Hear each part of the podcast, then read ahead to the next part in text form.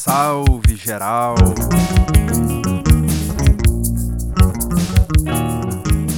Sejam muito bem-vindas, bem-vindes e bem-vindos ao Toró Sociológico, um projeto de extensão da Universidade Federal de Juiz de Fora.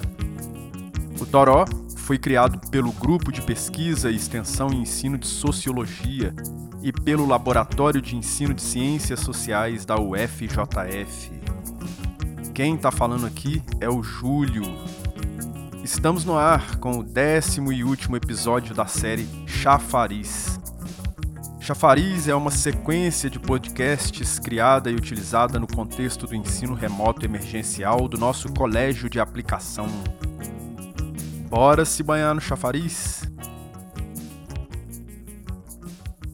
Havia um pastor de rebanho chamado Giges. Tinha rolado uma forte tempestade e um terremoto. O terremoto abriu uma cratera na terra. O Giges estava passando por ali e, por curiosidade, desceu nessa cratera. Lá dentro ele encontrou um cavalo de bronze, uma escultura. Dentro desse cavalo de bronze tinha um cadáver de um ser humano. Em uma das mãos desse cadáver tinha um anel.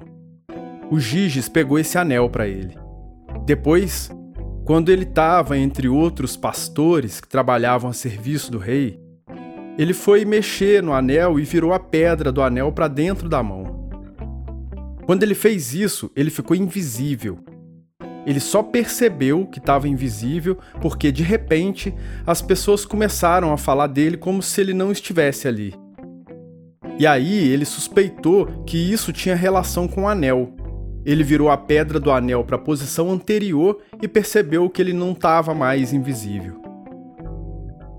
Então, o Giges se aproveitou desse poder do anel para conseguir tudo que ele queria.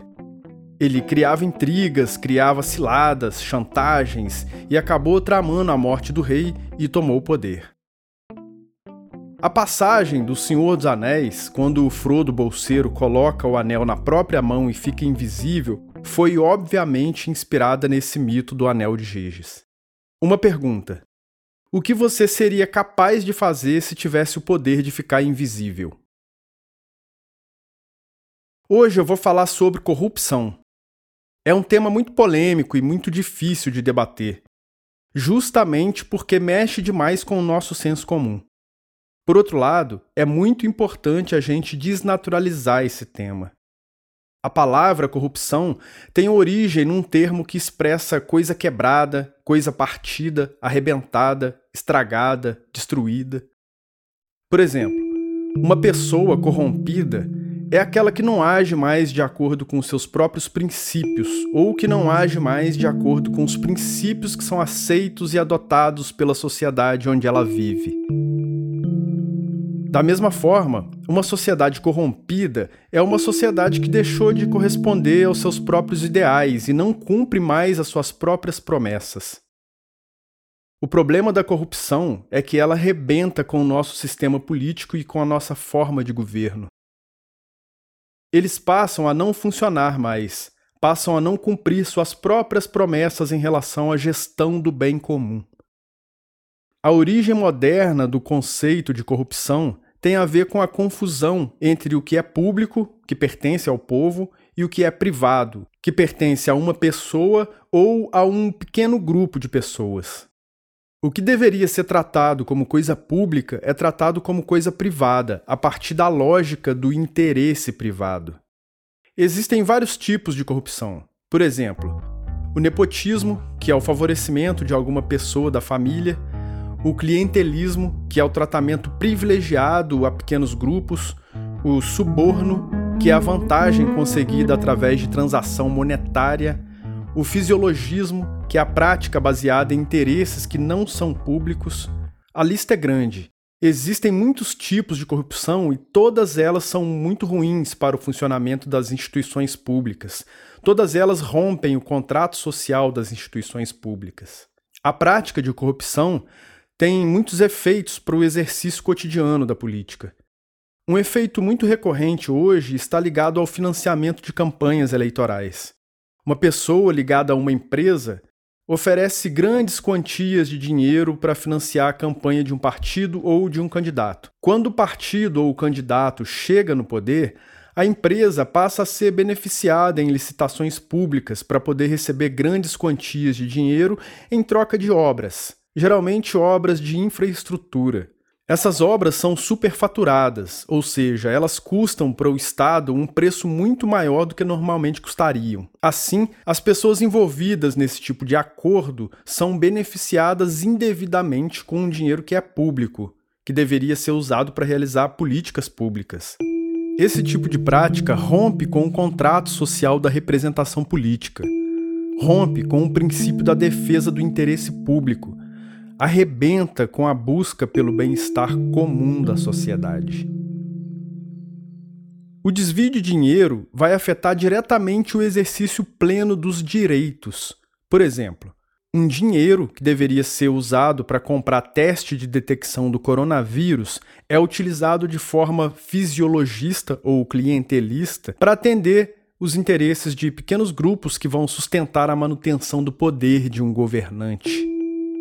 Nesse caso, o cuidado com a saúde pública passa a não funcionar direito por causa da prática ilegal de favorecimento. O que sobra para um lado, falta para outro. Vamos ver um caso recente, o caso do auxílio emergencial. O IBGE, Instituto Brasileiro de Geografia e Estatística, fez um levantamento e contabilizou que aproximadamente 30 milhões de domicílios brasileiros receberam auxílio emergencial. E aí, a Controladoria Geral da União, a CGU, que é uma instituição que trabalha com a transparência sobre as informações públicas, identificou que aproximadamente 700 mil pessoas receberam o auxílio emergencial de maneira indevida cerca de 700 mil pessoas mentiram para ter acesso a um benefício sem necessidade. O comportamento corrupto dessas milhares de pessoas impediu que o dinheiro e o direito chegasse onde deveria chegar.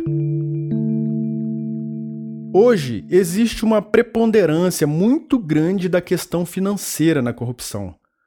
O nosso senso comum presta mais atenção aos escândalos quando eles estão relacionados ao dinheiro. Mas é importante a gente destacar que o problema não se restringe a isso. Outra face da corrupção tem a ver com o funcionamento das instituições políticas, que é quando as instituições param de funcionar. Por exemplo, quando o Poder Executivo para de executar as políticas públicas ou para de fiscalizar o Poder Legislativo quando o legislativo começa a propor leis que não visam o bem-estar coletivo, mas o interesse de alguns grupos específicos, ou para de fiscalizar o executivo. Ou ainda, quando um representante do poder judiciário, um promotor, um juiz, um desembargador, burla o princípio da justiça, da imparcialidade, da legalidade para favorecer interesses privados. Ou, até mesmo, quando a polícia te ameaça mais do que te protege.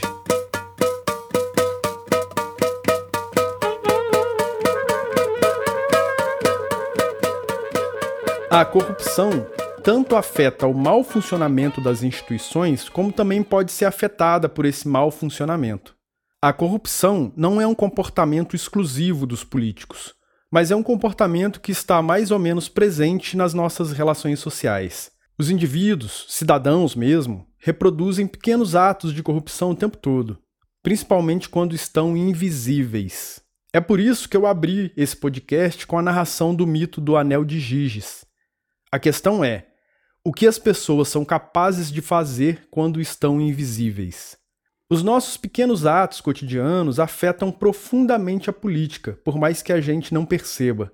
A forma como o nosso senso comum vê a corrupção é uma forma muito ruim, porque acaba reproduzindo uma noção de descrédito na política, uma noção desconfiada em relação à política. Por exemplo, a gente cresceu escutando frases como político é tudo igual, ou a política não muda nada, ou sobre o político que rouba mais faz. A gente pensa que a corrupção é muito maior no Brasil do que em outros países a gente pensa que a nossa corrupção é pior do que a dos outros, ou ainda que nunca teve corrupção igual tem hoje. Sobre esse último argumento, pode ser que a impressão seja maior do que os fatos. Hoje, a transparência, o volume e a qualidade das informações é um pouco melhor do que era há 60 anos. Então, obviamente, as denúncias acontecem com mais frequência e com mais visibilidade. Isso não significa que a corrupção aumentou. Pode ser que sim, mas também pode ser que a gente só fica sabendo mais do que a gente sabia antes. Acontece que a corrupção é um problema típico da distribuição de poder. Ela é muito maior em sistemas democráticos, em formas republicanas de governo, do que em outros tipos de sistema político ou formas de governo. E por que isso acontece? Acontece porque nas democracias, nas repúblicas, a possibilidade do exercício do poder está mais universalizada entre as pessoas. Todos os cidadãos podem exercer o poder, então todos os cidadãos podem se corromper. O desafio é constante. Não existe uma forma imediata e nem definitiva de acabar com a corrupção. Qualquer proposta que apresente formas imediatas ou definitivas de acabar com a corrupção é ignorante ou mentirosa ou mal intencionada ou tudo ao mesmo tempo. Então, como a gente lida com o problema da corrupção? Com uma série de medidas de médio e longo prazo, a ampla educação para a vida em sociedade, para a desnaturalização do senso comum, para a vivência cotidiana da política, dos direitos e da cidadania, a busca constante pela transparência das relações entre Estado e sociedade. Quanto mais a sociedade tiver acesso às informações sobre o Estado, quanto menos os gestores da coisa pública ficarem invisíveis, é melhor para a gente. Lembra do anel de Giges? Outra medida é ampliar a liberdade e a qualidade dos órgãos de imprensa. Governantes corruptos se dão muito bem num contexto de falta de liberdade de imprensa, ou até mesmo com imprensa ruim e com a disseminação de notícias falsas. Isso te lembra alguma coisa? E a existência de leis mais eficientes em relação à punição para crimes de corrupção. Bem, são essas as medidas previstas e recomendadas para a gente lidar com o problema da corrupção. Lembrando que o risco dela não vai acabar nunca. Mas a gente pode se proteger, tipo vacina, entendeu?